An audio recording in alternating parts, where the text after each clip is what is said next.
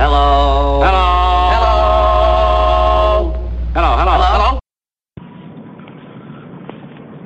Coming to you live from Studio DD. This is Design. I'm Mike Fisher. Thanks for joining us today on the show.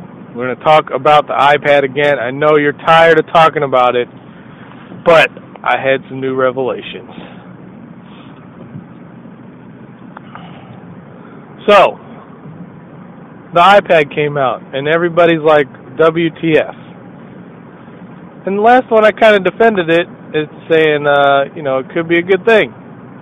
It could lead to other better and bigger things on the horizon. However, I had some more time to think about this product. And what I was thinking about was not so much the iPad, but the iPhone. It's an older, smaller brother.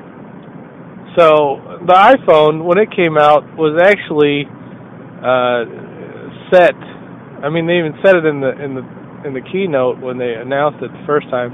It was set to directly compete with other smartphones. So, that's what they did. So, what, revolutionary or not, I mean, personally, I don't think it's that revolutionary. I don't think it was that revolutionary. It was just used a bunch of technology for a phone that was already about to be used. They just did it first.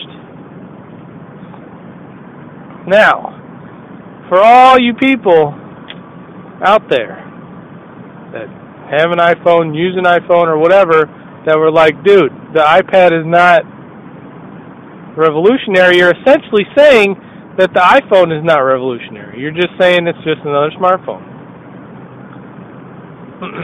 Because since the iPad uses the technology from the iPhone, you're essentially trashing the iPad, saying that it's not as good as the iPhone, or not, the iPhone is not as good as it. I mean, it's vice versa kind of thing, I guess. So, you need to step back and think about what you're saying, because if you start trashing the iPad, you're obviously trashing the iPhone, because, yeah, we all wanted a Mac tablet that was actually had the OS X in it, or Safari, or whatever the fuck it is, and that actually had the operating system in it, not the iPhone operating system. Well, just wait a little bit, and somebody will hack it and put the damn OS X in it, and or they'll come out with an OS X version soon. It'll be bigger, and it'll be more like a tablet. This is just their first attempt, so give it up. So, but the whole thing really is the iPad is just a entry into this tablet foray. It's just Apple's entry into this tablet craze that everybody's into now. Who cares if it doesn't have the real operating system on it? Who cares? It's just their entry into it, just like the iPhone was their entry into the smartphones.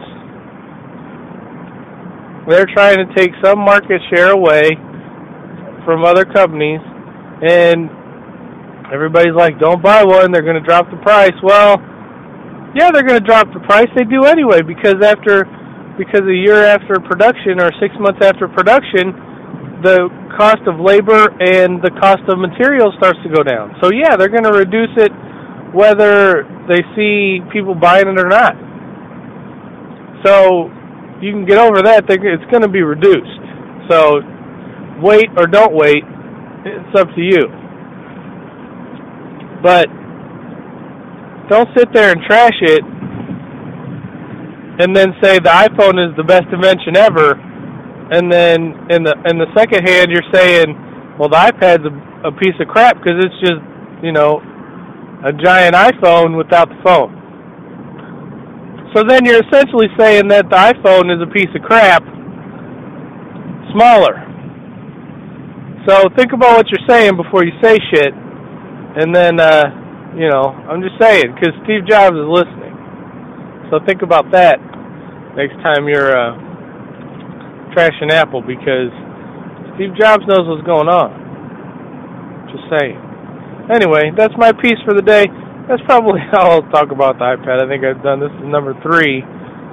Okay, well, this is a 3-part series in the iPad discussion, and this is and it's over now. So until next time, I'm Mike Fisher. This has been Design. Email us at superdesignmonster@gmail.com. And have a good day, everybody. Thanks. Bye-bye. No. Try not. Do. Or do not. There is no try.